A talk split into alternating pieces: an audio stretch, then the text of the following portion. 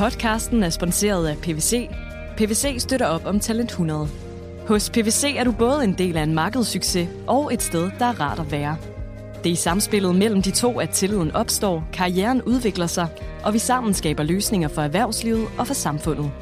Vil du være en del af vores stærke fællesskab i PVC, så tjek pwc.dk-karriere.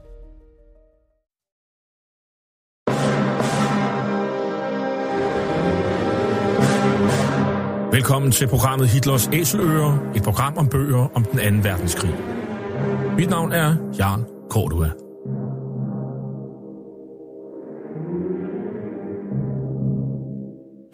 Den anden verdenskrig blev indledt den 1. september 1939 med det nazistiske Tysklands overfald på Polen. Der var tale om en racistisk erobringskrig, der kostede mellem 55 og 70 millioner mennesker livet, og hvor nazisterne systematisk myrdede jøder, romager, slaviske befolkningsgrupper, politiske modstandere og alle andre, der ikke lige passede ind i deres forestillinger om et ensartet folkefællesskab. Nazisterne de blev i årene efter krigen dømt ved krigsforbryderdomstolen i Nürnberg, og flere af deres organisationer, såsom nazistpartiet NSDAP, SS og Gestapo, de blev stemplet som ulovlige forbryderorganisationer. I den her serie, som vi har valgt at kalde for Hitlers Æsler, præsenterer vi nogle af de mange bøger, som i disse år udkommer om den anden verdenskrig. Den danske presse var underlagt forhåndscensur under hele den tyske besættelse fra den 9. april 1940 og frem til befrielsen den 5. maj 1945. Men allerede nogle år inden mærkede aviserne, for der var mest tale om, øh, om aviser dengang, en selvcensur med ikke at være alt for kritiske over for den store nabo mod syd, hvor regimets politiske modstandere mærkede ensretningen, og jøder blev frataget borgerrettigheder. Der var også danske journalister, avisernes udenlandske korrespondenter i Berlin, som skrev lige ud, hvor imponeret de var af nazistyret allerede fra magtovertagelsen i 1933. For de korrespondenter, der befandt sig i Berlin og som var kritiske mod styret, var det forbundet med ikke så ubetydelige risici at skrive negative historier. Man risikerede fængsel eller som minimum at blive smidt ud af landet. Sværest blev forholdene for korrespondenterne under krigen, da det også blev farligt at opholde sig i den tyske rigshovedstad under de allieredes bombardement og Tysklands sammenbrud. In noch niemals dagewesenen Millionen Demonstrationen hat sich am heutigen Tage die ganze deutsche Nation zur Arbeit zu ihrem Wert, zu ihrem sittlichen Ethos und zu ihrer nationalen Verbundenheit bekannt. Am heutigen Abend findet sich über Klassen, Standes- und Konfessionsunterschiede hinweg das ganze deutsche Volk zusammen, um endgültig die Ideologie des Klassenkampfes zu zerschlagen und der neuen Idee der Gebundenheit und der Volksgemeinschaft die Bahn freizulegen. Ja, manden vi hører her er Tysklands rigsminister for folkeoplysning og propaganda, Josef Goebbels, og dermed også minister for censur. En mand, der til lige er gavlejder i Berlin, hvor denne optagelse er fra, hvor han lykønsker det tyske folk for at stå sammen på tværs af diverse kristne konfessioner og at afvise andre ideologier og klassekampen for i stedet at virkelig gøre de arbejdsplaner, som styret nu har iværksat for de kommende år. Goebbels er manden, der er sat til at iscenesætte sætte billedet af et forbavsende samlet og enigt Tyskland, som styret ønsker, at omverdenen skal opleve. Og som korrespondenterne i Berlin allerhelst også skal viderebringe til øh, viderebringe hjem til deres respektive lande. Og han er en sand mester til sit arbejde, hvad man i øvrigt også kan se i flere danske journalisters dækning i løbet af de 12 år, som Hitler er ved magten. I bogen Sidste Nyt fra Berlin fortæller film- og mediehistoriker Lars Martin Sørensen historien om dansk presses dækning af Nazi-Tyskland fra det opstod med Hitlers magtovertagelse i 1933 frem til kapitulationen i maj 1945. Bogen er udkommet i 2019 på forlaget Lindhardt og Ringhof. Jeg skal nu byde velkommen til dig, Lars Martin Sørensen. Du er til daglig forskningsleder ved det Danske Filminstitut og har også tidligere blandt andet skrevet bogen Dansk Film under nazismen, der kom for nogle år siden, og som beskrev den danske filmindustris påfaldende tætte samarbejde med filmindustrien i Nazi-Tyskland i samme peri- periode. I dag skal det dog handle om medierne. Allerførst, hvorfor har du skrevet bogen? Jeg har skrevet den her bog, fordi øh, der dukkede nogle ting op øh, i forbindelse med researchen til den bog, du lige nævnte, øh, Dansk Film under Nazismen, som, som udkom i 2014, hvor jeg sad med blandt andet øh, kronikker og filmanmeldelser øh, fra, ja, en af dem, der gjorde et særligt indtryk, var Henrik V. Ringsted for Politikken, som i 33 skriver en, en meget polemisk faktisk øh, kronik i, i, i Politikken om den nye tyske filmindustri, og hvordan alle nu pludselig skal, skal udstråle den her ariske stolthed og, og ligesom byde det nazistiske Tyskland velkommen, og han sådan ironiserer over, at alle har påfaldende nystrøgende brune skjorter på. Øhm, og jeg følger jo så, hvad skal man sige, i, i, i den bog, øh, udvekslingen af film mellem Danmark og Tyskland op igennem 30'erne, og kan så se, at i 1939, der forbyder øh, kontorchef Wilhelm Boas, som sådan er Justitsministeriets mand, øh, der regulerer filmbranchen i Danmark, en britisk film, blot fordi sangen There's a Long Way to Tipperary øh, indgår i, i, i den her film. Og der er jo et, et, et, et, et meget stærkt spænd imellem ligesom at publicere store kronikker, der gør tyk grin med den nye tyske filmindustri, og så ligesom i 39 at tage det hensyn, at nu må man ikke engang synge en britisk soldatersang i en, en, en film længere. Øh, og, og på det tidspunkt vagte min nysgerrighed, ligesom at, og, hvad skal man sige, forfølge det spor og se, hvordan øh, måden, man kunne tale om Tyskland på op igennem 30'erne, den forandrede sig. Øh, for et par år siden tog jeg så et livtag med filmkritikken øh, i Danmark under besættelsen og skrev øh, det, nogen kalder en single, andre kalder det en long read. Øh, vi kan kalde det en allerhelvedes lang artikel, om du vil, ikke?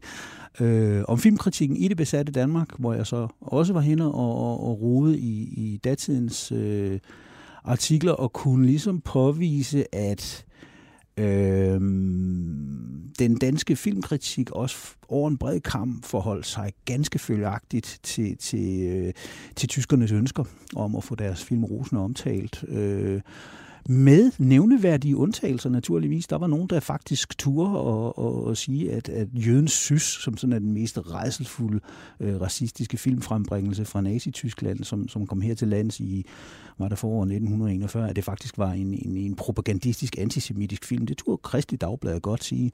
Øhm, hvor mange andre dagblade ligesom forholdt sig til det pressemateriale, som tyskerne ledsog, øh, lå filmen ledsag af, hvor, hvor man sådan sagde, jamen det er en historisk film, som sådan korrekt skildrer en finansjøde i, i, i middelalderens Tyskland og sådan noget. Ikke? Så, så der var et forstudie der, øhm, også hvor jeg var hen og kigge i aviserne, og, og hvordan de forskellige, øh, ja det var så filmanmelderne, forholdt sig til selve besættelsen. Og det er jo lille af avisernes det er nemlig, øh, dækning. Det er nemlig, det er nemlig lille hjørne, ikke? Og, og, og der kommer så den der sådan, jamen, hvad med de politiske nyheder, ikke? Som altså, alt andet lige er noget vigtigt. Det kan man sige, ja. Øh, det er i hvert fald på den politiske scene, at de store slag udkæmpes, dem der, der bliver betydende for, for, for folks liv og levnet. Ikke? Altså, der udspilles også store slag på et biograflager, men de har ikke de samme direkte konsekvenser, som det politiske liv har.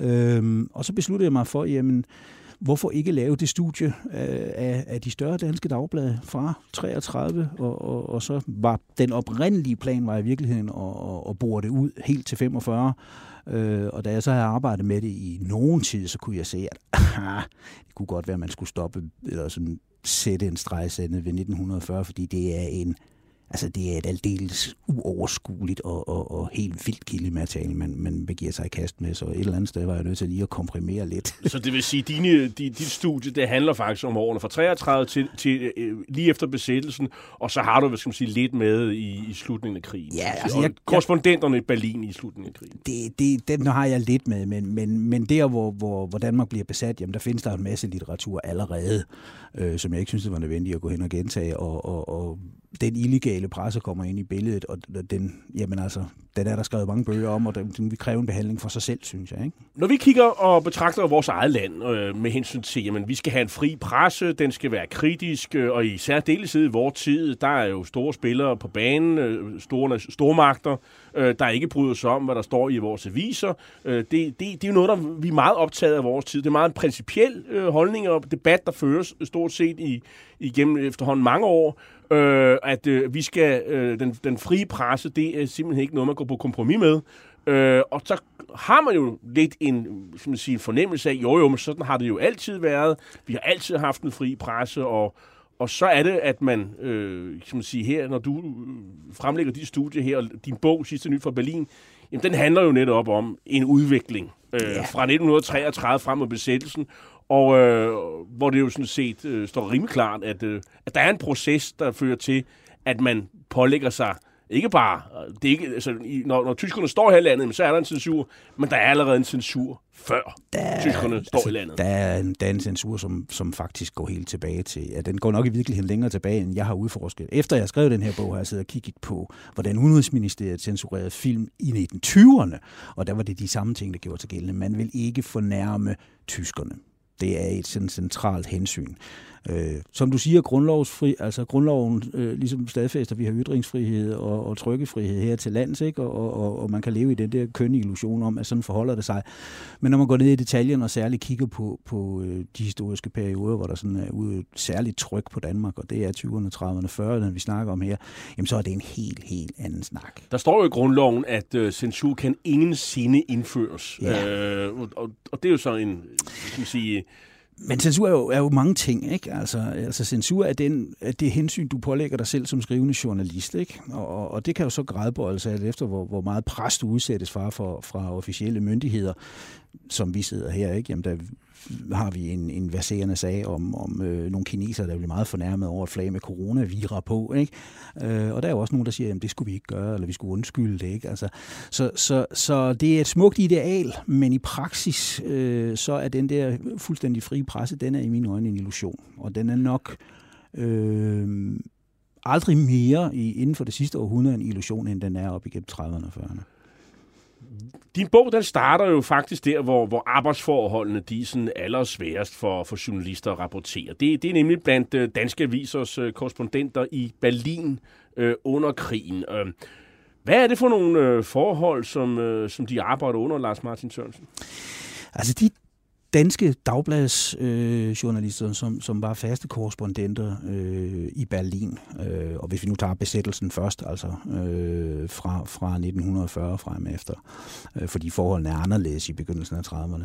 Men under krigen, øh, der er de underlagt, hvad jeg vil kalde et, et, et krydspres øh, fra mange sider. Øh, for det første så øh, er de underlagt sådan den, de officielle tyske spilleregler for, hvad pressefrihed er i nazisternes optik. Og, og, og deres opfattelse af pressefriheden var, at, at øh, journalisterne kunne frit videregive de officielle meddelelser, som henholdsvis propagandaministeriet og, og det tyske udenrigsministerium udstyrer dem med. Det, de skrev, måtte ikke øh, kommenteres kritisk, og det måtte ikke i sin tendens afvige fra den ordlyd, som, som kom ud fra propagandaministeriet. Det lyder som om, de sådan har været postbud for øh, øh, tyskernes øh, pressemeddelelse. Det er heller ikke nogen helt forkert udlægning. Øh, det var de på den ene side set, og, og der kan man læse de her, flere af de her korrespondenter har så skrevet, efter krigen skrevet rendringsbøger, og man kan så mærke, hvor lede og kede de var af den her situation, at de ligesom var tvunget til at, at være stik i renddreng for, for propagandaminister Goebbels, som vi jo lige hørte for et øjeblik siden. Ikke? Øh, det er den ene del af presset. Den anden del af presset øh, indfinder sig hjemme på redaktionerne blandt andet her i Pilestræde, hvor vi sidder nu. På Berlinske. På Berlinske Tidene, ja. Øh, hvor redaktionerne øh, på forskellige måder forsøger at påvirke øh, det, der bliver skrevet i aviserne. Øh, og de gør det ud fra øh, sådan den, den, den herskende situation, og den herskende situation kunne meget let farves af, at nu havde udenrigsminister P. Munk endnu en gang indkaldt øh, forskellige redaktører til en kammerat i samtale og sagt til dem, at det passer sig bedst for et neutralt eller et besat land ligesom at forholde sig neutralt og ikke alt for, for, for øh, fremfarende imod, imod tyskerne. Og det strider jo lidt imod øh, skal man sige, det journalistiske ideal, vi, vi, vi kører efter i vores dage, nemlig at man, skal være, man er i sandhedens tjeneste og for enhver pris. Ja, det, det, det, det, det, det, hvis man ligesom holdt det banner op for sig, så havde man det vældig, vældig vanskeligt allerede fra 1933 og frem efter. Øh, fordi sandheden havde virkelig ringe kår øh, på det tidspunkt. Ikke? Og det er et resultat af, af, af, hvad skal man sige, det tyske pressesystem. Det er et resultat af de repressalier, man kunne blive udsat for, hvis man sådan blev peget ud som en, der havde skrevet noget grimt om, om Tyskland. Og så er det et resultat af, at det danske politiske system lægger pres på, på avisredaktionerne. Øh, tyskerne i Danmark gør det faktisk også. Altså, det hørte også til dagens orden, at den tyske gesandt øh, greb telefonen og ringede direkte til, til chefredaktøren for Berlinske Tidende og sagde, at det der, det vil vi ikke finde os i.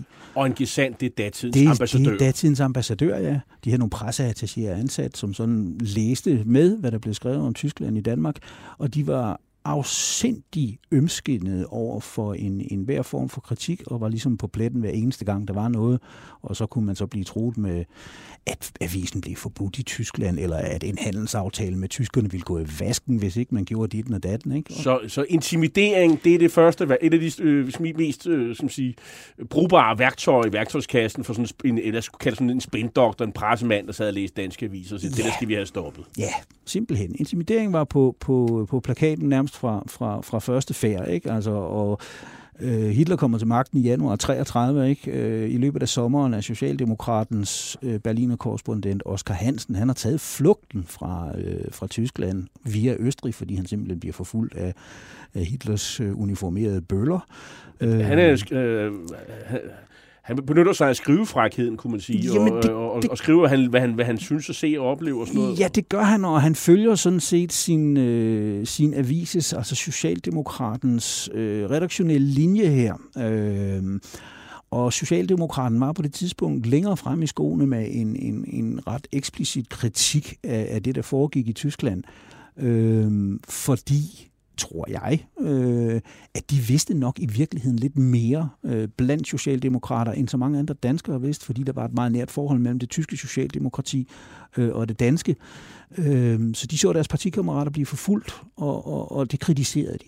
Lad os køre tilbage til forholdene under krigen, fordi det er jo sådan, at... Øh at, at, at man faktisk også, hvis man skulle tage ja-hatten på lidt, øh, at, at det, det tyske regime faktisk også gør lidt for at, at, at sige, øh, og, og give lidt guldråd til de her korrespondenter, og sørge for, at de har det lidt godt. Øh, så der er jo presseklubber, og, og der er jo sådan en, en rivalisering mellem øh, Goebbels øh, propagandaministerium og von Ribbentrops udenrigsministerium. Så der er sådan en konkurrence om, hvem der ligesom øh, om journalisternes gunst. Normalt skulle det jo føre til, at man jo har det som blommen i det, ikke? Men det er ikke helt det, der tilfælde.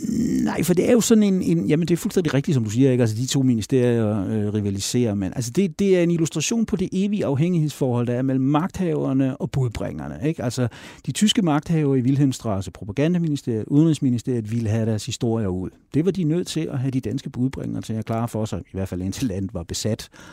Øh, og så, så derfor sætter de det her system i værk, hvor, hvor man opretter presseklubber i, i ja, store palæer, hvor, hvor de her pressefolk de så kan, kan indfinde sig. Og Goebbels ligger over i, i, i Wilhelmstrasse, som ligesom regeringskvarteret, og så er von Ribbentrops ligger over i Fasanenstrasse, det er yeah. tæt på, på, på Kurfürstendam, hvor der er, og der er trådende købe, der er bar, der er swimmingpool. Der er bar, der er og... restaurant, der er swimmingpool, der er, det er der er, hvad hedder det, bowlingbane i kælderen. Altså, man gør, hvad man kan for på den ene side set at gøre det attraktivt at være i de her klubber for, for øh, journalisterne. Øh, man gør det også fordi, at så længe de opholder sig der, så kan man overvåge dem. Man sørger for hele tiden, at der er foredrag ved denne eller hin øh, øh, nazistiske, øh, dette eller hin nazistiske KFA, som vil sige noget klogt om, hvordan nationalsocialismen er på fremmarch for de der journalister. Så ved man, hvor de er, så kan de overvåges. Ikke?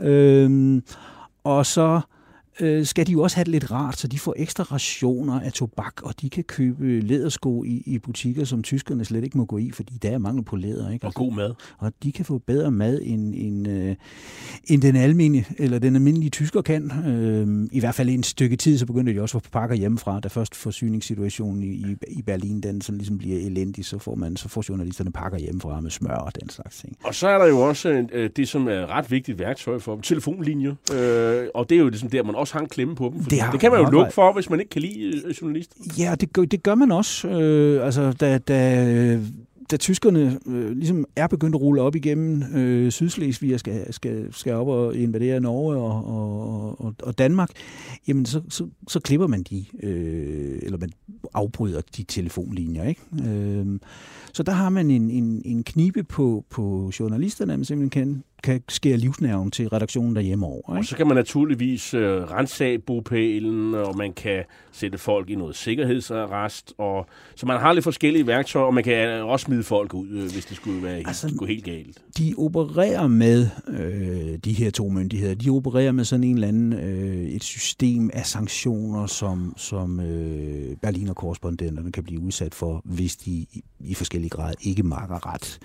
Øh, og det spænder sådan lige fra den, den, den kammeratlige samtale, hvor man kommer ind og bliver overfuset af en, en, en, en tysk presseofficer, som fortæller en, at det, man skrev der, ikke, eller den karikaturtegning og sådan noget, det, det skal man altså ikke øh, give sig af med, medmindre man gerne vil, vil en tur i koncentrationslejre. Ikke? Altså, så allerede det der med at, at lave øh, karikaturer af, af, af regimet, det, det, det affødte allerede, affødte allerede dengang skal man sige, store protester og ballade? Det gjorde det med det samme, ja. Altså, selv, selv de journalister, som var, var styret ned allermest venligt stemt, risikerede at, at, at, at blive udsat for, for overgreb, hvis deres blad derhjemme bragte karikaturtegninger. Altså på den måde var det tredje rige fuldstændig lige så ømskinnet, som, som andre despotier har været siden da. Det er jo sådan en karaktertræk ved, ved, ved despoter. De bliver så, bryder sig simpelthen ikke om at blive gjort til grin. De mangler måske humor. Øh, men øh, en, der måske ikke havde så meget humor, det var, det var øh, ham, der ledte øh, som sige, pressektionen over i, i Rigspropagandaministeriet, øh, Bag, Bragvejler. Øh, de havde sådan et, øh, journalisterne, de, de talte om, at hvis man kedede sig, så så var det sådan noget som Brauweilen. Så, så, så bragvejlede man sig. Det er selvfølgelig det... afledt af det tyske sich Langweilen. Ikke? Ja. Øh, altså det var, faktisk, øh, det var faktisk konkurrenterne udenrigsministeriet over på den anden side af gaden, der har opfundet det der udtryk, når man gik til presse, øh, pressemøde hos Brauweiler, så, så, så bragvejlede man sig. Altså han var en hadet mand øh, blandt de her øh, danske korrespondenter, og, og det var sådan en yndesport sport at, at, at, at nedgøre ham. Øh, de kaldte ham aldrig andet end manden med hesteansigtet. Øh, hvilket en af de her korrespondenter bemærker i sin, i sin erindringsbog. Ikke? Det var faktisk helt urimeligt mod hestene. ikke? Øh, og han lignede nu også i virkeligheden mere en dromedar. Ikke? Altså, jamen, han var en mand, som satte ned i at give så lidt som overhovedet muligt til de her korrespondenter af reelt brugbar information, som de kunne basere en fornuftig rapport hjem øh, om. Han var også en mand, som satte en ære i at være uforskammet øh, ved de her, nu kalder vi dem pressekonferencer. Det var det i realiteten ikke. Det var et, et, et, et dagligt skuespil, hvor, hvor der så blev disket officielle meddelelser ud. Men at få lov til at stille opklarende, en sige kritiske spørgsmål til det, man fik at vide, det var ikke en mulighed. Og, og dr. Ernst Brauweiler her, som vi taler om nu, jamen han var også kendt for, at, at han allierede sig med journalister fra, fra nazistiske medier og fik dem til at stille det, man kaldte bestilte spørgsmål. Det er der flere af de danske journalister, der bemærker, at, at der var meget venligsindede øh, nazistiske journalister, som sådan ligesom soufflerede det her, den her forestilling for dog at give det et skær af en samtale. Ikke? Det, det, det greb har man jo så set sidenhen i mange sammenhænge. Ja, yeah, ikke, ikke? Så var der jo en, en anden, øh, måske lidt mere dygtig til metieren, en, en Paul Schmidt i Udenrigsministeriet over i Fasanenstrasse. Uh, han, han får nærmest sådan lidt... Uh, Øhm, selvom han jo på, også er på det her forkerte hold, må man nok lov at sige, så, så får han lidt mere øh, som man siger, positiv omtale han, jeg, jeg, jeg tror også, at Gesander Paul Schmidt har været en mere intelligent menneske end Bragweiler. Ikke? Altså, jeg tror, Bragweiler har været en brutal øh, tyran over for de her korrespondenter.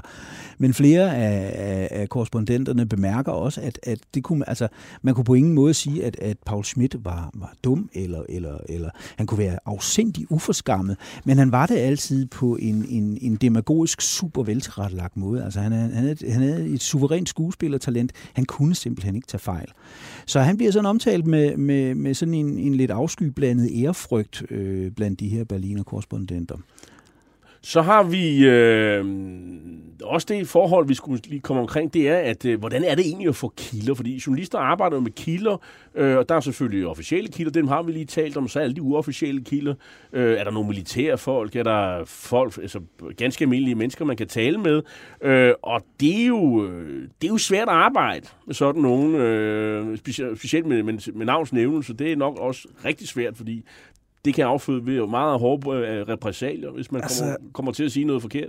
Der sker også, altså også i, i, i den henseende sker der en eller anden udvikling fra 33 og, og op til, til, til 1940, så selvfølgelig under besættelsen. Ikke? Øh, den der med at, at gribe skriveblokken og, og, og gå ud og interviewe den almindelige berliner på gaden, det forekommer ikke. Øh,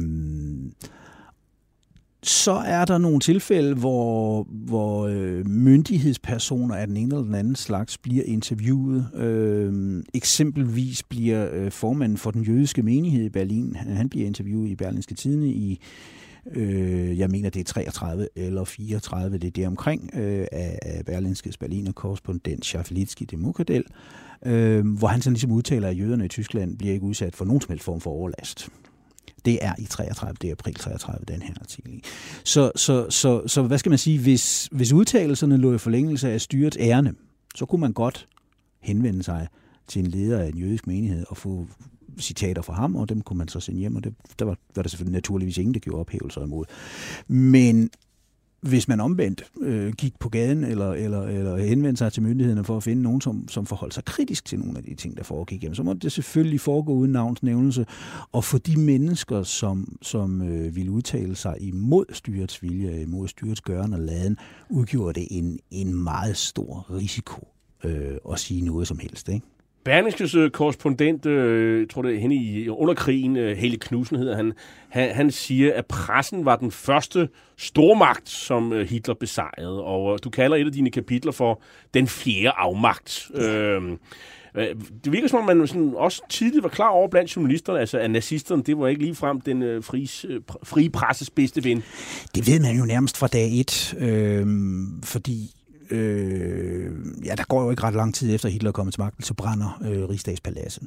Og, og øh, efter den her brand går heksejagten jo ind på de røde, og, og de røde det er så øh, primært kommunister og socialdemokrater. Man lukker jo simpelthen de socialdemokratiske aviser i Tyskland, og kommunistiske blade kan jo slet ikke udkomme. Øh, så man har jo øh, meget, meget tydeligt set, øh, hvordan det her regime øh, farer frem over for øh, talerør for politiske modstandere. Øh, Helge Knudsens diagnose der, øh, at øh, pressen er den fjerde afmagt, eller at det var den første stormagt, som Hitler besejrede, øh, er jeg delvis enig i. Øh, men, og der er øh, øh nogle store mænder, når man kigger på, på det historiske forløb og igennem 30'erne, der er ligesom nogle øjeblikke, hvor, hvor, øh, hvor danske pressefolk ranker sig og siger nej det gider vi simpelthen ikke holde kæft med det her. Ikke? Øh, og et sådan øjeblik, det er november 1938 efter krystalnatten. Øh, der er der flere danske aviser, der ligesom tager frontalt afstand til det, der er foregået. Ikke? Hvad vil øh, tyskerne egentlig opnå med den her pressepolitik? Altså, øh, det er bare at lukke af for kritiske øh, spørgsmål. Det, det er sådan det, der er, det er sindssygt det hele. Ja, altså vi har jo, altså vi har det jo i virkeligheden i den der lille lyd, lydklip, du åbnede den her podcast med, hvor, hvor Josef Goebbels han står og lovpriser den her store øh, nationale enhed, øh, som nazisterne har, har øh, skabt ud af Tyskland, som var sønderrevet af politiske konflikter på kryds og tværs frem til, til Hitlers magtovertagelse. Så det er jo deres idealbillede. Det er, at vi alle sammen en stor, blond, blåøjet arisk familie, og klasseskillene er ophævet, og vi kan godt have forskellige religiøse anskuelser, men det først og fremmest så er vi tyskere i et folkefællesskab. Ikke? Det er det idealbillede, nazisterne øh, forsøger at skabe. Og det er der altså ikke nogen, der skal komme og pille ved, og der er ikke nogen grimmerhjerner udefra, der skal skrive noget andet. Vel? Er det, er det alle lande, der bliver sådan underlagt en, en hård censur, øh, som, øh, eller er der sådan en gradsforskel? Er der forskel på Danmark og Sverige, eller Danmark altså, Italien, eller Danmark Ja, Holland? altså jeg, jeg, vil, jeg vil, uden at have, hvad skal man sige, gravet mig dybt ind i, hvad der stod i ungarske aviser, øh, det vil jeg ikke påstå, jeg har gjort, eller italienske aviser for den sags skyld, så vil det være min, min, min, mit klare bud, at øh, venligt sindede, altså journalister fra venligt sindede lande, eller lande, der bare dukkede nakken for, for, for det tredje rige, øh, fik en bedre behandling end andre. Ikke? Og det er klart, at Italien, der, der op igennem 30'erne jo ligesom havde altså, kommet i en tættere og tættere alliance med, med, med, øh, med Hitler-Tyskland, jamen deres, deres korrespondenter har nyt bedre vilkår end, end... Men kunne de skrive frækkere? Det kunne de vel ikke? Nej, det tror jeg faktisk heller ikke, de kunne. Der er vel den sammenhæng, at jo, jo længere væk man var fra Tyskland, og jo flere kanoner man har, altså England øh, øh, og, og USA, der kan man skrive fri og som korrespondent i Berlin, end man klart. kunne for eksempel fra lille Danmark, hvor man var meget tæt på, ja. på, på, på Tyskland. Øh, men det er dog mit, mit indtryk, at, at den der, altså repressalierne rammer temmelig bredt. Altså allerede 33-34 bliver adskillige amerikanske øh, korrespondenter smidt ud af landet. Øh, og, og, og den amerikanske presse forsøger også sådan ligesom at tilpasse sig det her nye styre, som, som er så øh, ømskinnet, ikke? at vi må hellere tale pænt om dem, ikke? Øh, hvis vi vil have øh, journalister i landet.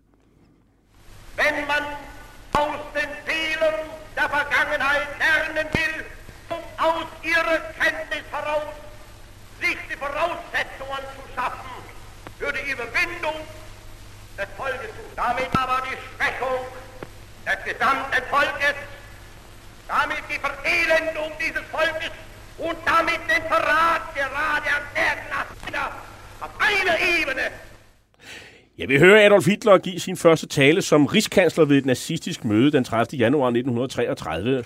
Nazisterne de har jo grebet magten i Tyskland, og snart er de det eneste lovlige politiske parti, og censur er indført. Og det nye styre vil jo ikke, altså ikke finde sig i, i hvad som helst fra korrespondenternes side.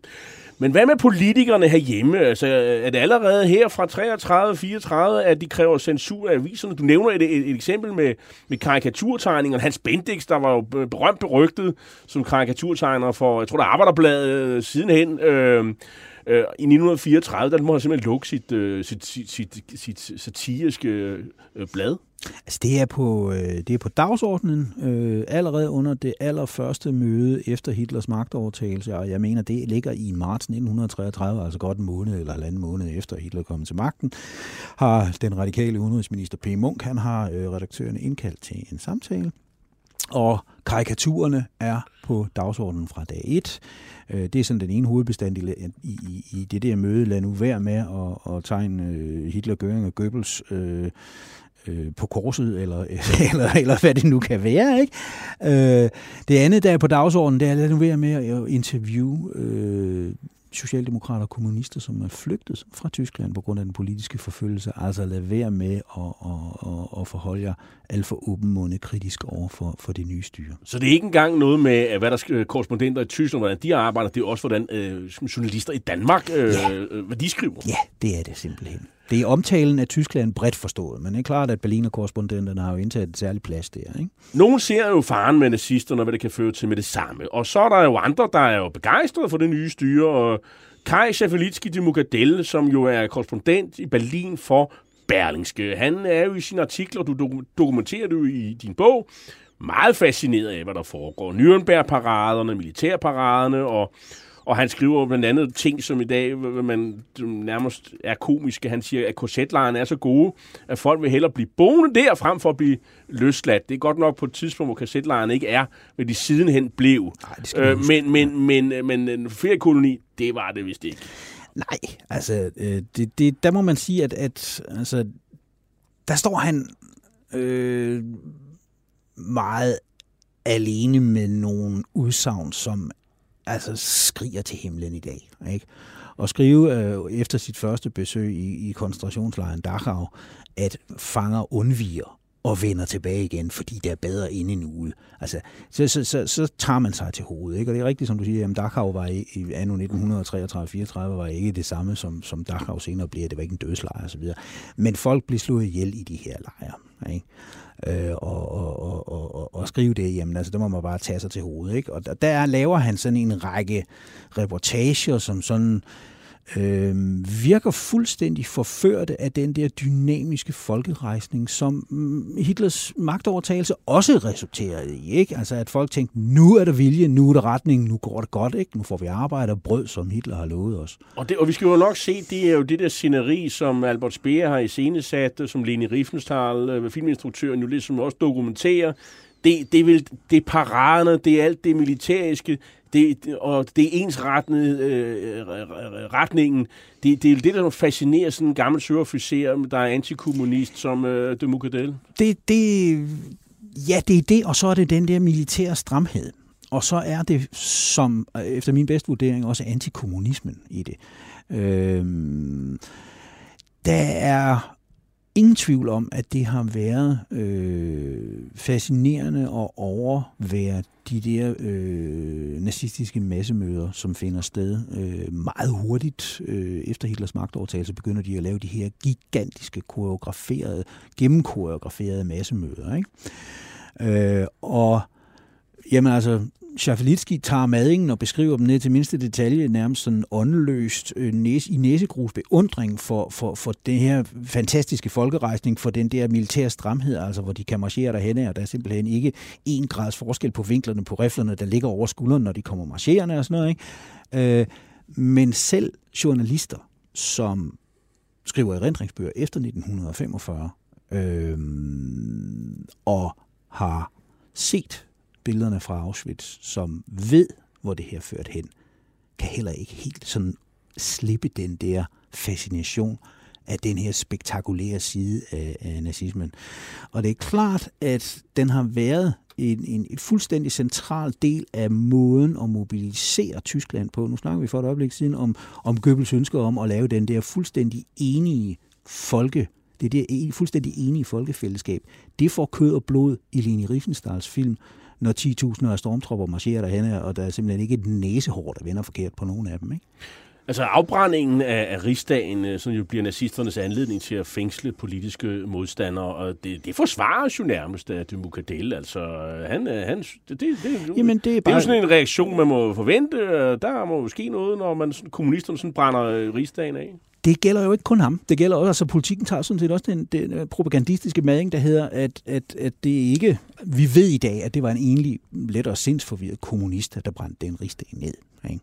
Det, man gør i øjeblikket, det er, at man, altså mand, og det er det, det, det tilfælde Josef Goebbels og hans propagandister, det er, at de ligesom opmaner den her historie om, at det er en kommunistisk revolution, som de slår ned. Det er et kupforsøg. Som tyskerne ude. har oplevet allerede i 1919 og, Dem har, og altså, 2021. Der, der, der har altså, været ballade Det er frisk i erindring, at det er det, man har forsøgt på det før. Der har været masser af ballade i gaderne hele vejen op igennem 20'erne, ikke? Og, og, og øh, nu griber man så chancen og siger, at det her er et, et, et kommunistisk kupforsøg. Vi har dokumentation for, at Kommunistpartiet har planlagt øh, anslag mod alle større institutioner og morplaner på, på fremtrædende politikere, og de vil sågar forgifte brønde og sådan noget, for ligesom at skabe så meget øh, kaos, så det kan bane vejen for en kommunistisk magtovertagelse. Og det er den historie, man går ud og sælger til pressen, og den danske presse æder den nærmest over en bred kamp, ikke? I 1935, der, øh, der vedtager man jo de her Nürnberg-love, som jo fratager jøderne øh, stort set alle borgerrettigheder, øh, og, og jo indskrænker deres øh, øh, almindelige rettigheder, som udlændinge ville også ville have, have haft. Altså det, det er jo, øh, og de er jo berygtet den dag i dag. Øh, og der er det jo så, at... Øh, det, det er vel også nogenlunde her omkring, at, begejstringen hos de fleste journalister stopper. Øh, og, det er det omkring, ja. Og, og, og der er det jo, at politikken jo sender Torvald øh, Steindal som korrespondent, da rigsregeringen øh, øh, i, i Nürnberg beslutter de her love. Han er faktisk til stede i den her øh, rigsdagssal, hvor det finder sted. Og, øh, og hvorfor er det det specielt, øh, Lars Jamen altså, altså det, det, jeg, jeg synes, det var et specielt øh, øjeblik, da jeg første gang læste Torvald Steintals reportage fra, fra, øh, fra vedtagelsen af de her jødelov, fordi Steintal selv var jøde. Og han øh, sidder i det lokale, hvor man vedtager de her ting, og han, han er jøde selv. Han sidder, han sidder i det lokale og, og, og er ligesom historisk vidne til, at, at øh, de tyske jøder gør til en pariakaste uden borgerrettigheder. Og han sidder og oplever et, et politisk møde, som sådan bryder ud i det, han kalder brovdende jubel. Alle rejser sig og råber og skriger, da, da, da Gøring fra talerstolen ligesom bekendt gør, at øh, seksuel samkvem mellem, øh, mellem øh, semitter og, og arier vil være forbudt øh, nytårsaften kl. 12, så der må, der må det bringes til ophør, og så videre, så videre. Ikke?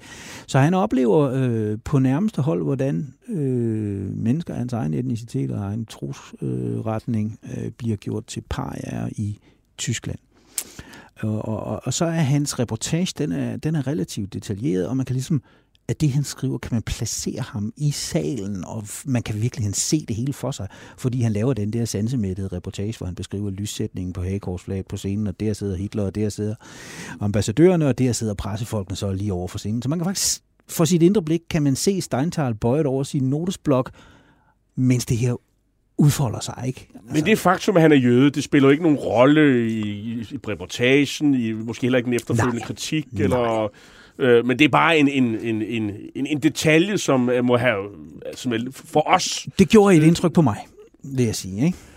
Der er, jo, der er jo mange andre kritiske journalister på Berlingske, og der er jo øh, især Nikolaj Bledel, som, øh, som jo også, der kom en bog om, en biografi om for, for nogle, efterhånden nogle år siden, øh, og som jo også står som den her, det her 10 års øh, øh, store skribent, som var en af de, hvad skal man sige, i hvert fald inden for journalister og redaktører, øh, den der klarest øh, øh, tog afstand fra det, der foregik i, i Nazi-Tyskland, og også betalte en pris for det, øh, og det han blev fyret sige. mange steder, og, og, og endte også med at blive fjernet af, af, af, af, af, tyskerne øh, for sit job på Berlingske. Og, og det er jo lidt bizart. Man har altså en korrespondent dernede, som er meget, meget fascineret af nazister. Han skriver åbenhjertige breve øh, hvor han jo nærmest udfolder hele sin øh, begejstring for, for, for Nazi-Tyskland og, og taler om fører, det her førerforår, der har ramt Tyskland. Og så har vi Nikolaj Bledel, der er hård og barsk og kritisk Øh, hvordan, hvordan kan det være sådan, at, at to forskellige synspunkter kan rummes inden for jamen, den her redaktion det, på Berlingske, hvorfra vi sidder i dag? Jamen, det er jo en, øh, det, er jo, det er jo, som du siger, en lidt bizarre situation. Ikke? Øh, men man må jo så også holde sig for, at de ligesom øh, beflitter sig med to forskellige journalistiske genrer, øh, i hvert fald det meste af tiden. Ikke? Altså, øh, Schaffelitski er ansvarlig for, for, for nyhedshistorien, øh, nyhedsreportagen fra Tyskland, Øh, og den tager, den tager store overskrifter ind imellem, også fordi, at jo, jo, jo mere venligt han beskriver styret, jo flere fede historier får han. Og så har vi så... Øh, ja, får et, et interview med Hitler på tidspunkt. Han, jamen, han er den første dansk journalist, der får et, et interview med Hitler, og det får han efter, han har skrevet de her øh, ferielejre-reportager fra koncentrationslejrene, og ligesom beskrevet Hitler foråret, hvordan det fejrer igennem landet, og alle er så begejstrede. Ikke? Så får han et solo-interview med Hitler. Øh, hjemme sidder så udenrigsredaktøren Bledel, det er jo i virkeligheden Schaffelitskis nærmeste chef, og skriver tænksomme og kritiske, analyserende udenrigspolitiske artikler, hvor han ligesom siger, det her, det kan kun gå galt. Og det har han øje for meget, meget tidligt. Og han er i øvrigt så stor en, en, en profil i dansk presse, at han ikke bare skriver det i Berlinske Tidene, han siger det også under radioforedrag i statsradiofonien. Ikke? Så vi har at gøre med en, en, en, en meget, i samtidig meget agtet øh, politisk iagtager, øh, som ikke er i tvivl om, at Tyskland er på et helt forkert spor. Og så har vi så reportagerne fra hans journalist i Tyskland, som svømmer over med begejstring. Det er bizart. Socialdemokraternes korrespondent, han er også øh, ret kritisk, og han ender faktisk med at blive smidt ud. Og det er så, så galt, at øh, Socialdemokraterne jamen de, øh, eller Socialdemokrat Døn, det ja, hedder avisen, ja. den senere øh, aktuelt, øhm, jamen det er først i 1943, at der, de får en, en korrespondent i, i, i Berlin. Øh, øh, der har man måske lidt mere, der, der, der, der, der er sket så mange andre ting under krigen, så der vil man gerne have en, en korrespondent, øh, kommer tilbage igen.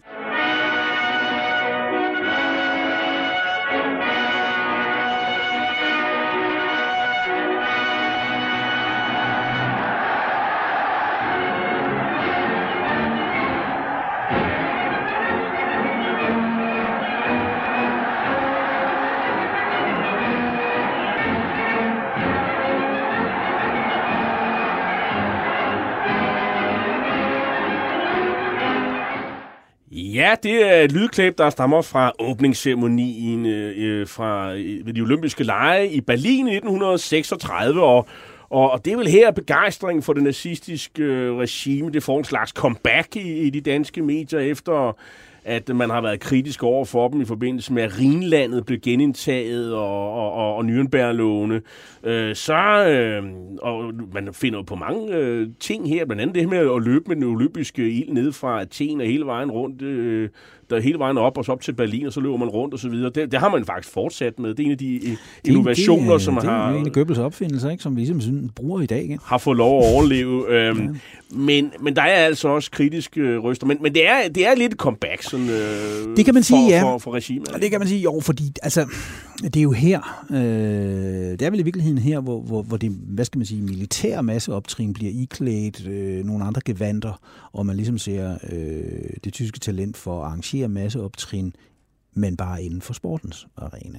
Og det er jo en lille smule mere spiseligt øh, at, at se øh, hækkeløb øh, end, end mænd med gevær, kan man sige. Ikke? Så, så flere kan ligesom være med på vognen. Og, og der er ingen tvivl om, at, at øh, altså, begejstringen over måden tingene er arrangeret på og, og, og tager sig ud i Berlin, jamen den er, den er, den er til at få øje på i, i samtidens avisreportager.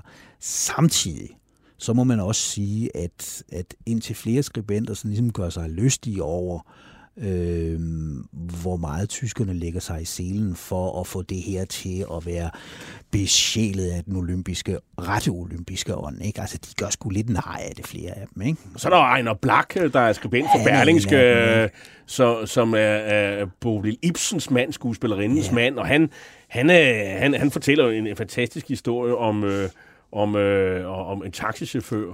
Jamen altså, øh, han, han har den her, altså han, han forholder sig fra starten af sådan lidt, lidt polemisk, med polemisk kant til det hele, ikke? og så beskriver han den her taxichauffør som ja, som er kommet til at give en olympisk gæst forkerte byttepenge tilbage, og, og, og har deponeret de alt for mange modtagende penge på. Det er 30 mark. Det er 30 mark, ja. Som man kan få hos øh, ja, politi. øh, i politipræsidiet, ja. Øh, fordi de er jo altså så ærlige, de her ja. berlinske taxichauffører. Og så slutter Black af med sådan en bemærkning om, at han kører nu videre med en pletfri olympisk ånd. Ikke? Altså, den, den har det der øh, satiriske snært meget af det, han skriver dernede. Men du er også kritisk over for som siger, den danske sportspresse, og du mener, den er for ukritisk, og, og blandt andet den legendariske Gunnar Nu Hansen, øh, senere DR, øh, sportskommentator, er, er du lidt ude efter?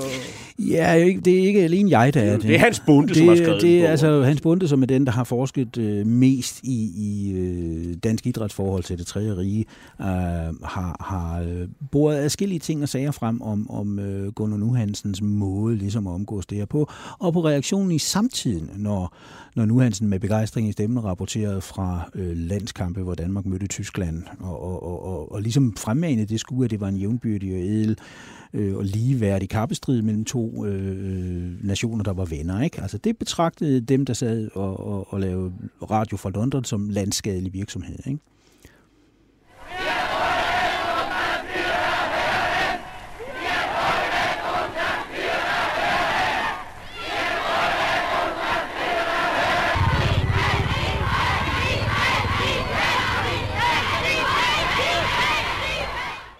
Ja, vi hører nazisternes egen optagelse for, fra indtagelsen af, af Wien øh, som led i i Tysklands øh, såkaldte Anschluss, magtovertagelsen af, af nabolandet Østrig. Øh, det er masserne foran øh, Hitlers hotel i Wien, som øh, hører føreren tale, og de råber naturligvis Sieg Heil. Øh, 1938, der er det ligesom er Anschluss og øh, den senere hen Rigskrystalnatten, som efterhånden har taget navneforandring til Progromnatten. Øh, det er ligesom årets øh, begivenheder, eller rettere, sige, rettere sagt øh, forbrydelser, som vel også øh, møder øh, bred kritik i, i danske medier, Lars Martin Sørensen? Hmm, ja, altså, det, det gælder af at, at den, møder, den møder bred kritik. Øh, I forhold til Anslus forholder det sig mere forskellige artet. Øhm, der, findes, altså der, der, der, der, der findes eksempler på, på, hvad skal man sige, på, på reportager. Det er særligt øh, øh, Nationaltidens øh, Berlin-korrespondent Jakob Kronika, der skriver om tyskernes indtog, at han sådan går rundt i, i de her lejre, som de invaderende, hvis de er det, soldater, har slået op i Wien og, og, og, og skildrer det hele som sådan en, en jamen det er sådan en hyggelig biwak-landsby. Og, og, og, og, borgerne i Wien går rundt og putter blomster ned i geværløbene og, og, og giver gaver til de der tyske soldater, som nu har indfundet sig i byen. Det er sådan den ene position. Den anden position øh, repræsenterer jeg i bogen ved, ved, ved hvad hedder han, han hedder Vinding. Andreas Vinding, Andreas som jo Vinding, er, er, er, er Kasper Vindings oldefar. Er ja, det, er nu er den retning. Thomas Vindings øh, farfar er ja, det ja. en, en meget berømt journalist, fordi det er ham, der øh, afdækker Alberti-skandalen tilbage i, i 1908. Så det, han er virkelig et øh, kæmpe, kæmpe, kæmpe stor skikkelse ja. for, øh, for, for dansk journalistik, også den her gang og et meget, meget velskrivende journalist. Han laver også en reportage, øh, som, som på en helt anden, anderledes balanceret måde skildrer, jamen der er festscener, og, og der er folk, der, der går igennem hejlende og jublende igennem gaderne, altså østrigere, der gør det. Øh, men der er så sandelig også de unge østrigere, der trænger ind på caféerne og tvinger dem, der sidder ned til at rejse sig op og juble med, og så er der sammenstemlen foran jødiske butikker, og, og altså, vi ved jo så fra, fra historiebøgerne, at, at ikke mange dage efter Anschluss, der var, der var jøderne sat på gaden og blev tvunget til at, at, at skrubbe fortorven med tandbørster og hvad ved jeg. Ikke? Øh, så, så han rammer en anderledes balance i sin rapportering øh, dernede fra. Ikke? Lad os lige øh, dvæle lidt ved Jakob Kronika. Han er jo altså tysk statsborger, og han skrev for det danske mindretals avis Flensborg Avis, og for Dagens Ny Nyheder skråstreg Nationaltiden, som ja. var en Københavns konservativ øh, avis. Og, og han er jo, ved det han er tysk statsborger, så er han jo også, skal man sige, øh, mere sårbar. Øh, det er han helt. Og, og, og de beskylder ham på et tidspunkt for at have jødiske aner, og, og så har han skrevet en lidt kluntet historie om danske drenge i forhold til tyske drenge, øh, som de også, var han jo sådan meget kritisk over for tysk, tyske drenge. Altså, øh, han, han har et problem her. Altså, han har... Øh, han, han, han er lidt... Ja, hvad, hvad var det, hvem var det, der kaldte nogen en slingerfis i Folketinget for, for 20 år siden? Han er en slingerfis. De radikale slingerfis. Ja, de radikale slingerfis, ja. ja. Ikke? Altså, han er en slingerfis, ikke? Altså, han, han øh, ligesom, ligesom Schaffelitski fra Berlinske hives han med i den her øh, dynamik, folkerejsningen, lad, han betages af den. Han øh, bliver i Flensborg Avis gør sig til talsmand for, at man bør indføre en, en, en dansk nationalsocialisme, der sådan ligesom kan samle den her øh, trang til den store folkerejsning, den store enighed og sådan noget. Øhm, og så skriver han i 1935 en, en, en, sådan en ja, nøgleroman, hvad skal man sige, en, en, en fiktionsroman, der hedder Revolution, som også er øh, meget tydeligt øh, nazismen meget venligsindet. Men den er meget god, for den kan han hive op af ærmet, når, når han bliver kritiseret af de tyske myndigheder. Se, jeg har sådan set legitimeret jer med den her øh, meget begejstrede han, roman for den nazistiske revolution. Da han, da han, den, er han, den er han heldig at have senere hen, hvor, hvor hans forhold til nazismen forandrer sig. Pludselig ser han, og det, det er der forskellige teorier om, ikke? hvorfor han ser, at det her er noget skidt. Øh, den mest troværdige, jeg har set, som også er, er øh, belagt med, med, med citat og sådan noget, det er, at for kronika bliver føredyrkelsen en form for religiøs afgudstyrkelse, og kronika var en meget religiøs mand. Og at han simpelthen af religiøse årsager kommer frem til, at han må forkaste det her styre og forholde sig kritisk til det, Øh, og men det sker lidt sent. Ja, det sker jo så, det er 36, 35, 36. Men ikke for sent, kan man sige. Ikke, ikke for sent, og de andre, altså kollegerne, går også lidt grin med ham i deres erindringsbøger, som en, der ikke forsømmer nogen lejlighed til, og, og, og ligesom at sige, at det der, han skrev i Revolutionen i 1935, det mente han ikke øh, tre dage senere. Ikke? Med hensyn til Rigskrystalnatten, der, der er det jo faktisk det kommunistiske arbejderblad, øh, der som de eneste skriver, at de her jødeforfølgelser, de kan sådan set se ud til at kunne munde ud i et senere folkemord. Det, det, det er første gang, man kan se, at man ligesom, en dansk avis skriver det her. Jeg, jeg er ikke stødt på, på, på øh, den der spådom øh, så øh, tydeligt formuleret i nogle andre aviser. De allerfleste aviser tager afstand fra øh, overgrebet på de tyske øer, det er den 9. november øh, 1938. Men Arbejderbladet er det blad, som tydeligt skriver, hvad er det, tyskerne forestiller sig? Forestiller de sig, at de vil udrydde, øh, til intet gøre et helt folk, kvinder, børn og gamle? Øh, og det skriver de der i ja, det er den 12. november eller sådan noget 1938, hvor de ligesom sætter fingeren præcis der, hvor verden befinder sig. Øh, fire år efter med, med Operation Endløsung, der er sat i værk i 1942, altså udryddelsen af jøderne. Ikke?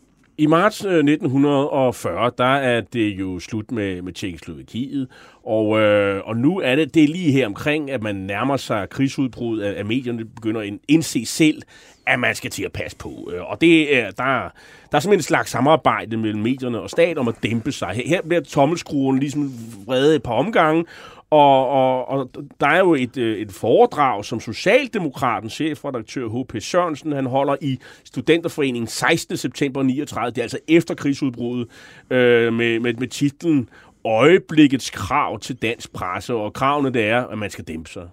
Man skal ikke bare dæmpe sig. Jeg synes, han omdefinerer pressens øh, rolle og, og, og vigtigste opgave fra at være og oplyse, oplyse læserne, som vi startede med at sige, ikke? den der illusion om, at, at sandheden skal ud, og den skal ud til læserne, til at pressens vigtigste opgave i en krigssituation er at beskytte staten og varetage statens interesser.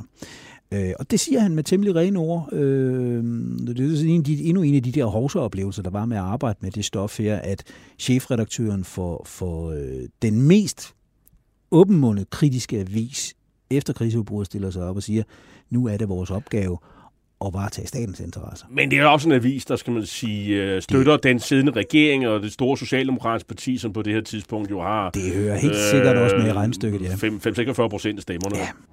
Polen hat heute Nacht zum ersten Mal auf unserem eigenen Territorium auch mit bereits regulären Soldaten geschossen.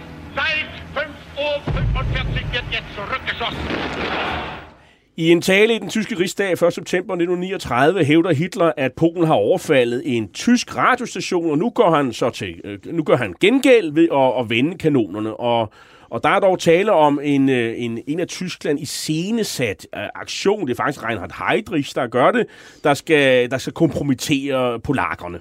Og, øh, og nu er vi altså i perioden fra krigsudbruddet 1. september 1939 frem til besættelsen 9. april 1940. Og øh, og det var, som vi talte om før, nu bliver øh, selvcensuren, den får lige et, et ekstra nyk. Altså i den periode her, der, kan, der, kan man, der bliver det nærmest komisk indimellem. Ikke? Mm. Altså når, når, øh, når aviserne rapporterer om et britisk øh, luftangreb på på øh, Cuxhaven eller Ludwigshafen, lige syd for den dansk-tyske grænse, øh, så bringer de på forsiden øh, den britiske øh, Ministry of Information deres officielle meddelelse i en øh, artikel, som har, øh, ja, vi vil sige, at den er øh, 7 gange 8 cm, og ved siden af er der så det tyske propagandaministerium eller, eller udenrigsministeriets officielle bekendtgørelse i fuldstændig samme omfang og samme udstyr. Ikke? Altså, man har øh, belavet sig på, at neutralitet, det betyder, at man modstiller de krigende parters officielle kommunikere. Ikke? Så sådan i meget i klartekst, man, øh, man, man, man, man lægger en pressemeddelelse for tyskerne og en for britterne, Simpelthen. og så kan læseren selv afgøre, hvem man tror mest på. Her er, hvad tyskerne siger, her er, hvad britterne siger. Og der er ikke noget analyse af, øh, vi, vi tror faktisk, at nej. de der tysker, de er fulde af løgn, og britterne nok nærmere sandheden, eller nej. måske... Nej, øh... altså man kan, man kan, man kan hælde en, en, en lokal øh, øjenvidende beretning i, i, i den der cocktail, som handler om, at nogen har, har befundet sig på Fanø og har hørt øh, maskingevær øh, salver over over øen Sild, som ligger lige syd for grænsen, men længere går det heller ikke. Men i lederartiklerne, der, kan man, der har man måske lidt mere snor, end man øh, ellers ville have. Der kan man udtrykke en lille smule medier, me, meninger ja, det, og analyse. Ja, det kan man godt, men, men man afholder sig mere og mere fra for at kommentere kritisk på det, der foregår i Tyskland. Det bliver sådan i, i lederartiklerne fra krigsudbruddet i 39 og frem, der bliver mere og mere sådan den der sådan vi må bekymre os, vi må passe på, og vi skal sørge for. Og, altså, det er ikke, det er ikke en, en, en, altså, der er ikke nogen, der, der sådan ligesom far ud og siger, jamen altså Chamberlain var en idiot, at han ikke allerede efter München-aftalen indså, at der kunne ikke blive fred i vores tid. Ikke? Og, og der er ikke nogen, der siger, jamen hvad sagde vi? Ikke? Altså, vi har set det komme det her. Ikke? Først så, så var det Saarland, så var det Rhinland, så var det så var det Østrig, ikke? Og, og, og nu er det så, så var det Tyrkiet, ikke? Og nu er det så Polen, ikke? Altså, vi bliver de næste. Det er der sgu ingen, der siger, vel? Det kan man ikke sige. Men og så er det jo sådan også det, men der er sådan et, øh, et, et, et, et greb, man har i lommen. Det, man ikke selv kan skrive, så kan man jo citere britiske aviser. Det gør man så. Ikke? Altså... Fordi så, så kan man jo sige til tyskerne, prøv det er jo ikke noget, vi har jo ikke skrevet det, det er, nogle, det er måske Times i London, og, der har skrevet og, noget, og nu der har vi jo lov til at videregive. Den, den løsning griber man til mange gange, og det gør man, man har flere af de store dagblade, også i forbindelse med, med, med Krystallen 18. Ikke? Så citerer man The Times for, at, at, at nazismen er sin egen værste fjende, øh, når nazisterne går ud og laver sådan noget som det her. Ikke? Men der er også aviser, der i den situation tør øh, sige det for egen regning. Tyskerne, øh, de angriber jo Polen, men det kommer jo ikke som nogen, øh, nogen, nogen overraskelse for danske medier. Man er så meget godt med, hvad, hvad der foregår. Man rapporterer, om der er opmarsch af tyske tropper, øh, øh, og, og, og, og så, så, så man er sådan set øh, sådan rimelig velorienteret, hvad der foregår. Man følger hele den her optakt til det, man allerede har kaldt en verdenskrig, for man er på det her tidspunkt klar over, hvad det er for nogle konsekvenser, det vil have øh, hvis Tyskland går ind i Polen. Det bliver fuldt meget, meget nøje af alle de større medier, og også af øh, borgere i København. Ikke? Altså, der er sammenstemningen foran politikens lysevis på Rådhuspladsen, hvor, hvor 10.000 af mennesker står der de sidste dage af august 1939 om aftenen og følger med i, hvad, hvilke nyheder der nu bliver bragt på lysavisen. Ikke? Man ved, det her kommer. Omkring den, øh, den 9. Mel, 9. april, det er jo meningen med, med medierne, de skal rapportere det, der sker, og de må selvfølgelig også gerne oplyse om, om alle mulige scenarier, men øh, det virker som om, at når man når frem til den 9. april, og altså hele rapportagen øh, frem til 9. april, jamen, der, der er et scenarie, man, man ikke vil forholde sig til, og det er tysk øh, kapitulation. Altså, eller, eller man skal kapitulere til, dansk kapitulation til tyskerne. Øh, altså aviserne de fokuserer på en mulig øh, tysk erobring af Norge, og endda af Sverige, men ikke Danmark. Det er ligesom et, et tabu belagt øh, ting, og det vil sige, at øh, og det præger aviserne og alle medierne i virkeligheden. Jamen, det gør det, og, og, og, og det har ikke været muligt for mig at, og, hvad skal man sige, at finde den rygende pistol og finde ud af, jamen, hvem er det, der fortiger noget her? Ikke? Altså, jeg, Jakob Kronika, som vi nævnte før, øh, øh, bliver kaldt ind til den danske ambassade i Berlin, og, og, og, og embedsmændene dernede siger, nu kommer de. Ikke? Nu gælder det om at orientere offentligheden, og om muligt også regeringen i Danmark, i så alarmerende toner som muligt om, at nu kommer tyskerne. Det har man fået at vide. Øhm, og øh, de ambassadeansatte i, i Berlin, deres frustration, den er til at tage at føle på og få bliver luftet godt og grundigt efter krigen. Ikke? Så vi råbte for døve ører, nu kommer tyskerne. Ingen ville skrive det. Ingen ville reagere på det. Ingen mobiliserede i Danmark. Ingen gik til modangreb. Hvorfor er det sådan? Jamen, mit bedste bud er, at øh, stillet over for øh, en helt uovervindelig overmagt. Øh, og det var det. Det vidste man, at hvis, hvis først tyskerne begyndte at rulle mod nord, så ville det ende med, at Danmark måtte kapitulere, og det ville jo ikke gå stærkt, fordi man havde ikke noget militær magt at, at gå op imod den tyske krigsmaskine med. Så vælger man i den situation øh, og forholde sig afventende. Og så kæmper man på skrømt den 9. april om morgenen og afblæser aktionerne efter ganske få timer, så har man i det mindste kæmpet lidt. Øh, og så kalder man det en overraskelse. Det var et overraskelsesangreb. Gud var dig. Altså, man ved selvfølgelig aldrig, hvornår fjenden angriber, før fjenden gør det, og man kan altid være bagklog. Men at der kom noget, det vidste man allerede en uge før. Og da der ikke sker noget i København, så bliver et par af de danske journalister, som havde særlige forbindelser med det danske gesandskab, bedt ind til de her Kølsen og Stensen Let. Og så fik vi, det har jeg vel lov til at sige, uden at være ubeskeden, den historiske opgave, vi som pressefolk, at prøve på at alarmere vort folk.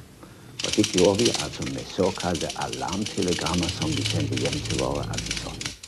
Ja, enkelte havde jo, som du, du, du nævner, Lars Martin Sørensen, forsøgt at, at skrive eller rapportere til myndighederne øh, øh, hjemme i København, at Danmark stod over for besættelse. Og, øh, og det er blandt andet øh, Jakob Kronika, som vi kan høre her, i, øh, som skrev for Nationaltiden, når man kan høre den her øh, slesvigske accent, øh, han har. Og, øh, og han, kunne i hvert fald, han prøvede i hvert fald at skrive det mere eller mindre øh, direkte i avisen, selvom han, han var under censur, så forsøgte han faktisk at skrive lidt om det. Han forsøgte i, i at, at gøre, som, som de bad ham om på, på, den, på den danske ambassade i Berlin, i så alarmerende toner som muligt og, og, og sige, nu kommer de. Ikke? Og det var fordi ambassaden havde fået et, øh, havde fået et præg om, at nu kom tysken.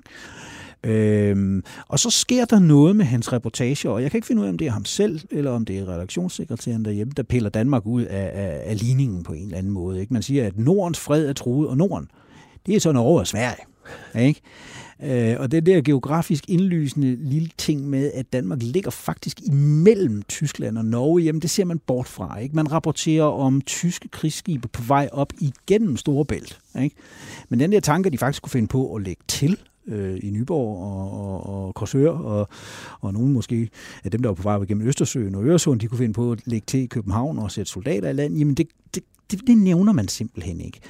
Flere forklaringer kan gøre sig gældende her. Vi nævnte, at Kronika var tysk statsborger. Hvis man rapporterede om troppebevægelser, så kunne man øh, straffes for højforræderi. Så det har jo nok øh, talt med, kan man sige. ikke.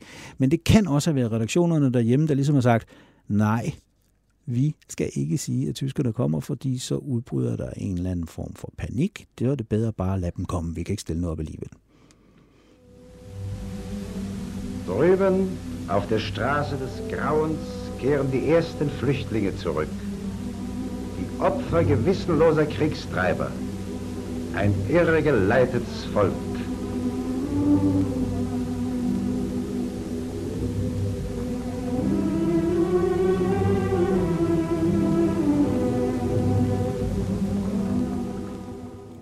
Det er lydklippet fra en scene fra den tyske propagandafilm Feuertaufe, ilddåben, og den viser døde mennesker og døde dyr på en polsk landevej, en gruen skade, som det hedder, øh, hvor, hvor og det er altså det møde, som hjemvendte forhudlede flygtninge øh, øh, ser, og, øh, og, øh, og, og speakeren konstaterer, at de er ofre for samvittighedsløse krigsmager og et dårligt øh, ledet folk. Og den her øh, propagandafilm, øh, ja, den viste det tyske sandskab i København øh, formentlig øh, nogle dage inden øh, over for nogle danske beslutningstager. Det, og det er også en film, som de danske korrespondenter i Berlin har set, og den handler selvfølgelig om, hvordan den tyske krigsmaskine fik smadret øh, Polen og Warszawa og de, og de, de, de polske byer.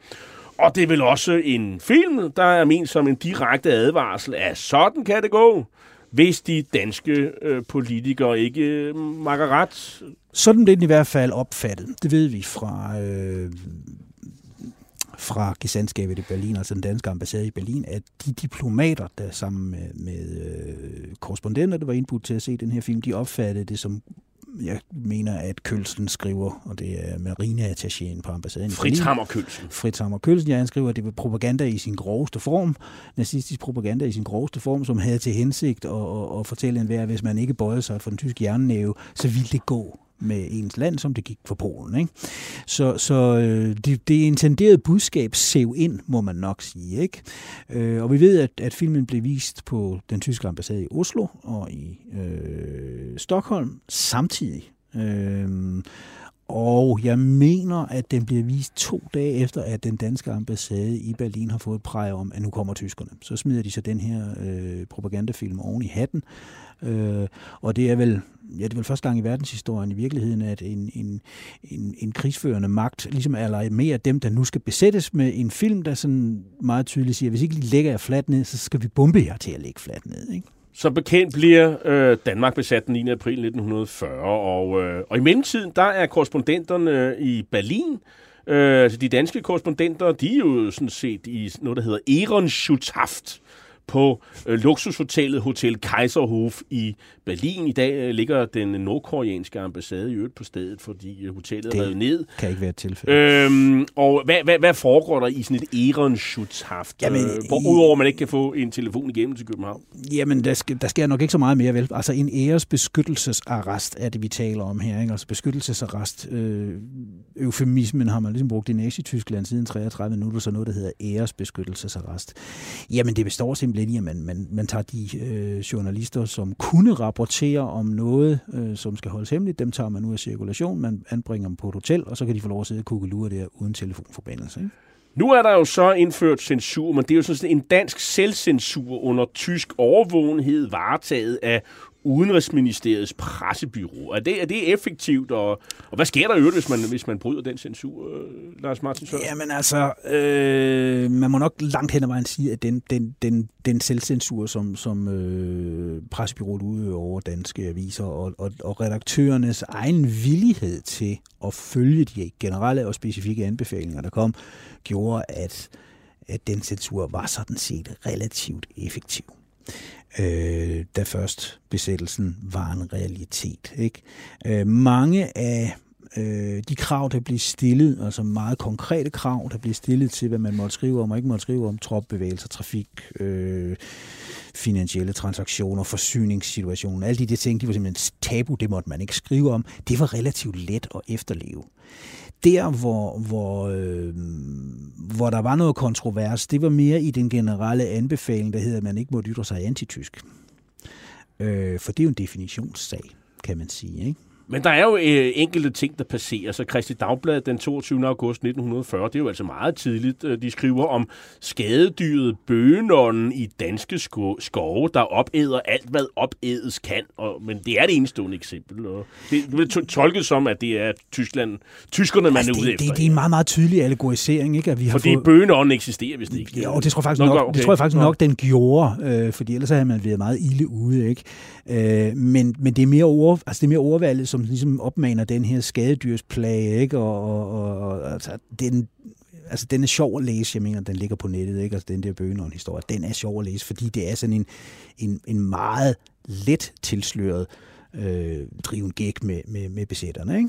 Lars Martin Sørensen, øh, medierne de lider jo også under den her troværdighed. Man kan, man kan jo ikke rigtig skrive noget, som er kontroversielt i virkeligheden. Og, og det går jo, det går jo ud over aviserne, fordi øh, oplagene de rasler ned, og, og, og det må jo have været frustrerende som journalist at arbejde under de her øh, vilkår. Altså, det må have været skrækkeligt frustrerende, ikke? Altså. Og, og i stedet så opstår der jo en illegal presse, der jo bringer de nyheder, som et, kun et fortal må, må se øh, men som ikke må bringe, fordi der er jo nyheder, der cirkulerer i, i sådan nogle, øh, man duplikerer nogle øh, så information, dagbladinformation, starter jo som sådan et, sådan et, et, et, et, nogle ark papir, som kun nogle få indvidede Det er en slags, slags nyhedsbyrå for den illegale presse, ja.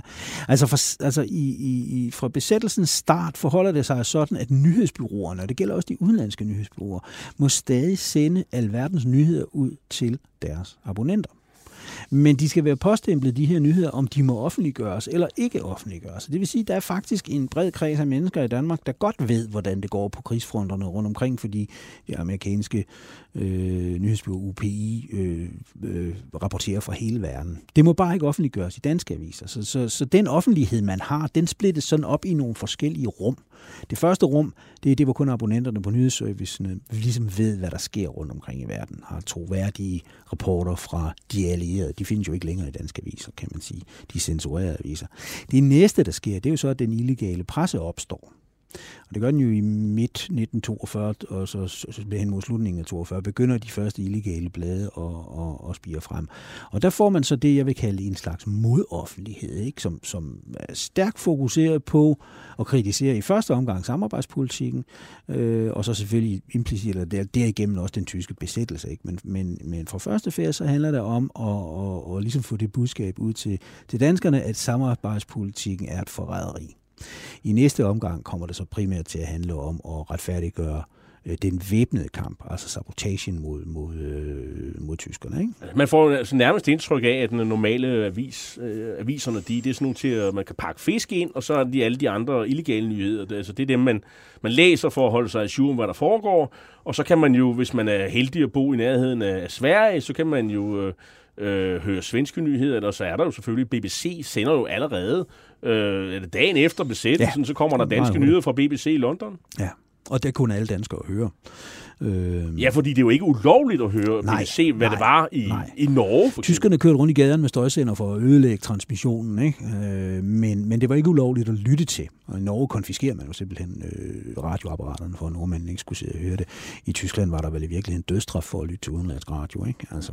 Men du skriver i din bog, at til sidst, så, så blev den der censur i avisen, det blev sådan langsomt svækket, fordi, altså, det, er det fordi tyskerne optaget andre ting? De har andre ting, øh, det, eller det kan være lige meget, eller det, hvad? Det, det, det, altså, det er særligt for året 45, ikke? Altså, der, der er tingene i opløsning. Øh, og, og, og hvad skal man sige, altså selv journalister, som ikke har ytret sig kritisk imod tyskerne, og læger og andre bliver, bliver likvideret af, af danske nazihåndlanger og sådan noget. Politiet er interneret, ikke? Altså der er en periode der fra sen 44 og til, frem til befrielsen, hvor, hvor landet synker ned i en eller anden form for kaos. Øh, og tyskerne har travlt med at belave sig på, at det hele er snart slut. Det ved de godt. Ikke? Øh, og i det, sådan, hvad skal vi sige, fem, seks måneder der, der er det min fornemmelse, at der flyder det hele lidt. Jeg kunne se det særligt, altså særligt inden jeg lavede en øh, større artikel om, om filmkritikken, så kan jeg se, så, så kommer blandt andet berlinske filmkritikere ud og siger, at den der film med den der tyske skuespiller er dog det dummeste og mest nederdrægtige, vi nogensinde har set. Ikke?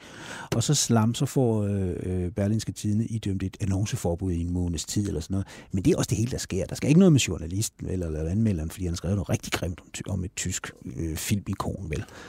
Øh, så frækheden tager til, og Bøgenånd-historien, du nævnte for lidt siden, får et filmisk modstykke i den film, der hedder Kornet i fare, som gik i danske biografer. Ikke? Øh, og det er igen en skadedyrsplagefilm, ikke? Og, og tydeligt er det tyskerne, der er skadedyret i den her film. Ikke? Så man bliver, man bliver frækkere. Der findes jo også et tyskvenligt medie fra begyndelsen af 1939, nemlig Fæderlandet, og det, det er jo, de får du har et oplag på 12-15.000, øh, og på et tidspunkt er de op på 43.000 i efteråret 1940, men det er en parentes. Det er, spiller ikke rigtig nogen rolle, og, og de får ikke rigtig nogen... Selvom man er tyskvenlig, så får man ikke ligefrem nogen store scoops eller historier. Eller noget. Nej, ikke rigtigt. Og, og det hænger jo også sammen med, øh, at øh, da først tyskerne har besat Danmark, er besættelsesmagtens samarbejde med DNSAP, altså det danske nazistparti, det, det fungerer jo ikke. Øh, og, og så sponsorer øh, tyskerne godt nok udgivelsen af, af den her avis, som... som øh, ja, de henter jo penge i Nationalbanken. Ja, ja. Så, det, så, det, det, det, det, det, det, det er også selv, der sponsorerer i virkeligheden. Øh, det er en lidelse at læse, vil jeg sige. Øh, det, det, det er ganske forfærdeligt. Øh, men jeg tror ikke helt, man skal underkende, at den har virket for øh, den danske nazisme i et eller andet omfang. Til sidst her, hvad kan vi sådan lære af magtspillet og medierne i 30'erne og 40'erne i, øh, imellem øh, dansk, danske medier og, og det tyske øh, regime, nazistiske regime? Du drager i hvert fald i dit sidste kapitel nogle, nogle paralleller til de ting, øh, som vi ligesom oplever i, i dag i forhold til sådan politisk misbrug af medierne, og, og der er nogle ligheder, synes du? Der er nogle ligheder, der, og, og, og der er lige så mange forskelle, og det er meget vigtigt at sige, at, at, at hvad skal man sige, forestillingen om, at historien gentager sig, den, den tror jeg ikke på. Øh, der er nogle træk øh, i, i, i verden i dag, som, som ligner det, vi så på det tidspunkt. Øh, statsledere, som mod bedre vidne øh, fører løgn i felten, ikke? Altså som, som simpelthen betjener sig af løgnen som et politisk middel. Øh, sådan en har vi siddende i det hvide hus. Også en, en, en mand, som øh, med meget grov retorik nedgør sine politiske modstandere, kalder dem hunde, og, og, og kvinderne er mere eller mindre sindssyge, fordi de har menstruation og sådan noget. Ikke? Altså, der er en skærpelse af den politiske retorik, der minder om den her tid. Øh, og samtidig så er hvad skal man sige, troværdigheden af meget af det nyhedsstof, der cirkulerer, øh, kan, kan drages i tvivl. Ikke? Vi har det hele det her fake news-fænomen. Ikke? Øh, så der er nogle paralleller der, ja. Tak skal du have, mediehistoriker Lars Martin Sørensen, øh, fordi du kom her i dag. Du er til daglig forskningsleder ved det Danske Filminstitut, og vi har talt om din bog, Sidste Nyt fra Berlin, der er udkommet på forlaget Lindhardt og Ringhof. Hitlers æsler er slut for i dag. Teknikken sad Josefine M. Hansen, og jeg hedder Jarl Cordua, og er vært og tilretlægger programmet. Du kan genhøre dette program og alle de andre programmer i serien som podcast via appen Podimo eller via Berlingskes hjemmeside b.dk-podcast. Vi slutter, hvor vi begyndte med Josef Goebbels, denne gang med hans eget jazzband, Charlie and His Orchestra, som med tiden fremstår i et noget mere komisk lys, end de gjorde i sin samtid. Tak for i dag.